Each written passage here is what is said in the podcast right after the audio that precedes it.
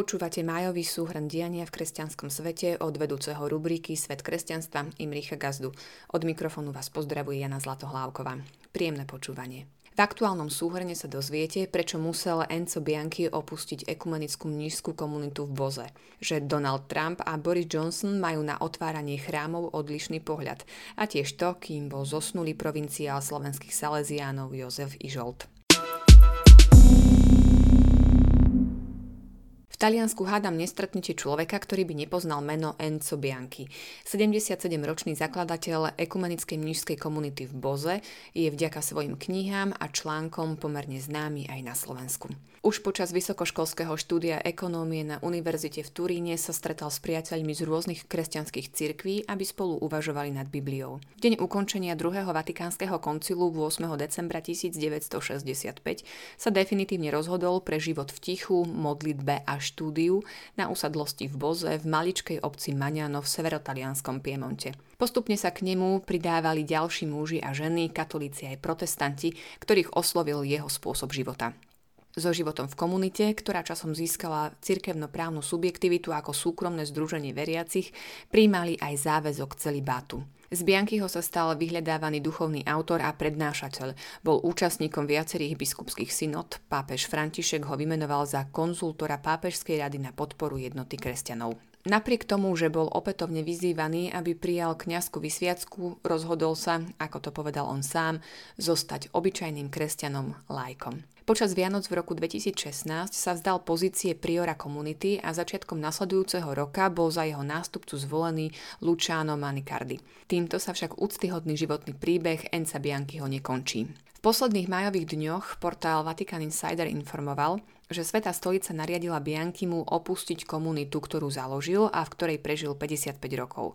Spolu s ním musia Boze opustiť aj jeho blízki spolupracovníci, dvaja mnísi a jedna mníška. Dôvodom tohto rozhodnutia sú výsledky apoštolskej vizitácie. Trojica vizitátorov na prelome rokov navštívila komunitu a vypočula si jej členov, ktorých je v súčasnosti okolo 80. Na základe vizitačnej správy vatikánsky štátny sekretár Pietro Parolin so súhlasom pápeža Františka vyhostil z komunity spomenutú štvoricu. V čom bol vlastne problém? Vo vyhlásení na internetovej stránke komunity sa pomerne otvorene píše o nedostatkoch v prejave autority zakladateľa, výkone riadenia a bratskej klíme.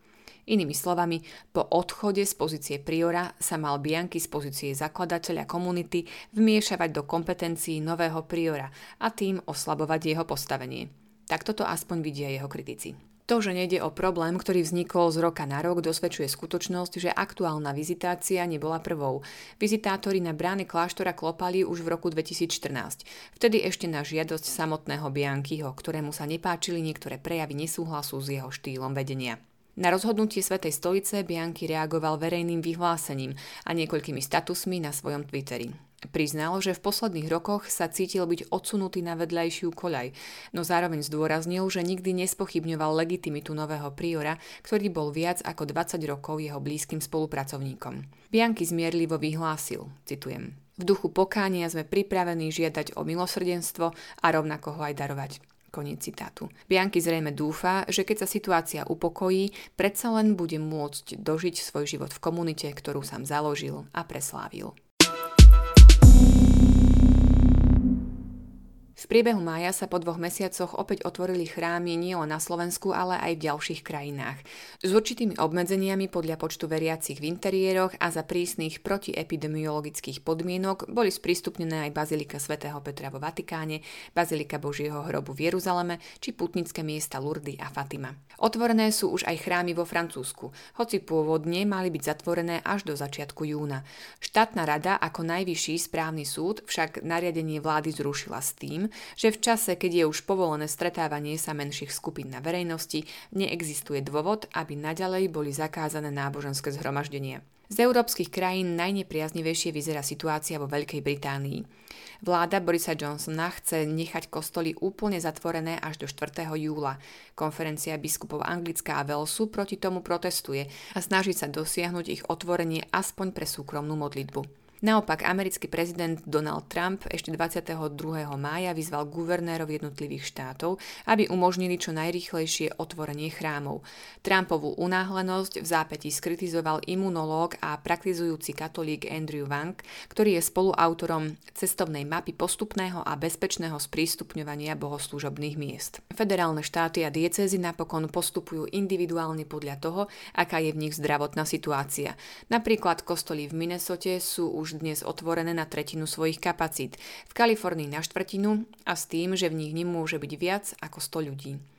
O mnoho opatrnejšie na to idú v najviac postihnutom štáte New York. Miestny kardinál Timothy M. Dolan oznámil postupnú obnovu verejných bohoslúžieb v piatich fázach. Prvou je sprístupnenie kostolov pre súkromné modlitby a spovede. Na teraz poslednou je využívanie štvrtinovej kapacity chrámov. K tomu však za priaznivých okolností dôjde až o niekoľko týždňov.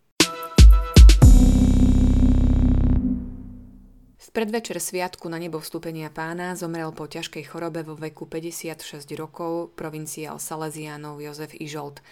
Narodil sa v roku 1964, pochádzal z obce Rybník nad Hronom v okrese Levice.